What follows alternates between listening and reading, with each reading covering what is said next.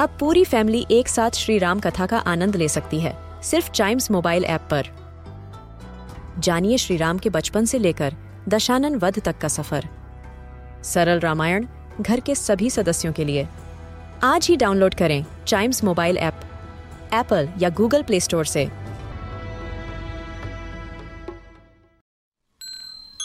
This is Chimes Radio, original podcast.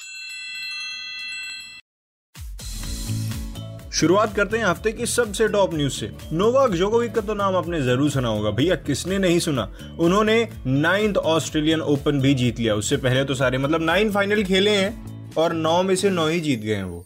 Come on so congratulation to him और इसी के साथ उनके करियर का एटीन ग्रैंड स्लैम उनके नाम होता है और लगातार नाइन्थ फाइनल भी उनके नाम होता है। और वो फेस किसको कर रहे थे? डेनियल मेडवेडेव को, जो 20 मैच विनिंग स्ट्रीक के ओनर हैं।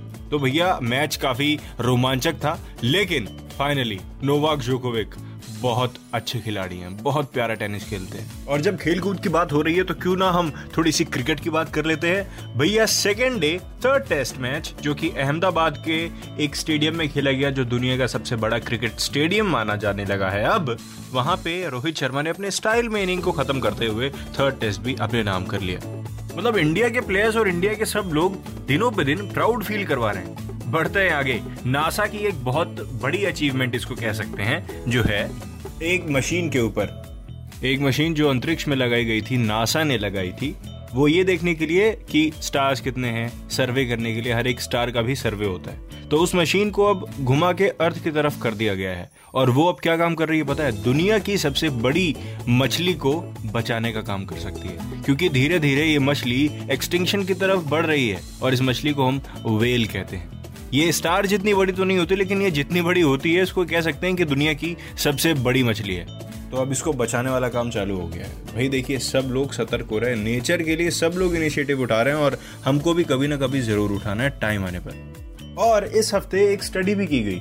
स्टडी किसके ऊपर? डॉल्फिन के ऊपर। और ये पाया गया कि डॉल्फिन के जो कैरेक्टरिस्टिक्स होते हैं ना जो उनके अंदर ट्रेड्स होते हैं वो ह्यूमंस मतलब हमसे पूरे मैच खाते हैं।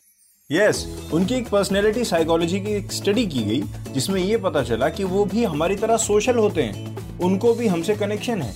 और उनके जितने भी कैरेक्टरिस्टिक्स हैं, वो ह्यूमंस और प्राइमेट से मिलते जुलते हैं। मतलब पर्सनैलिटी मैच हुई। तो कभी अगर आप डॉल्फिन को विटनेस करेंगे तो आप उसको एक फ्रेंड की तरह विटनेस कर सकते हैं, क्योंकि वो काफ़ी फ्रेंडली होते हैं, जैसे हम होते हैं। वाओ अमेजिंग आई विश की लाइन्स भी ऐसे हो तो क्या कर सकते हैं? फ़िलहाल समिंग द वीक के इस एपिसोड का एंड होता है, और चाइम्स रेडियो के ढेर सारे पॉडकास्ट हैं। वो भी ज़रूर सुनिए और एंजॉय करिए।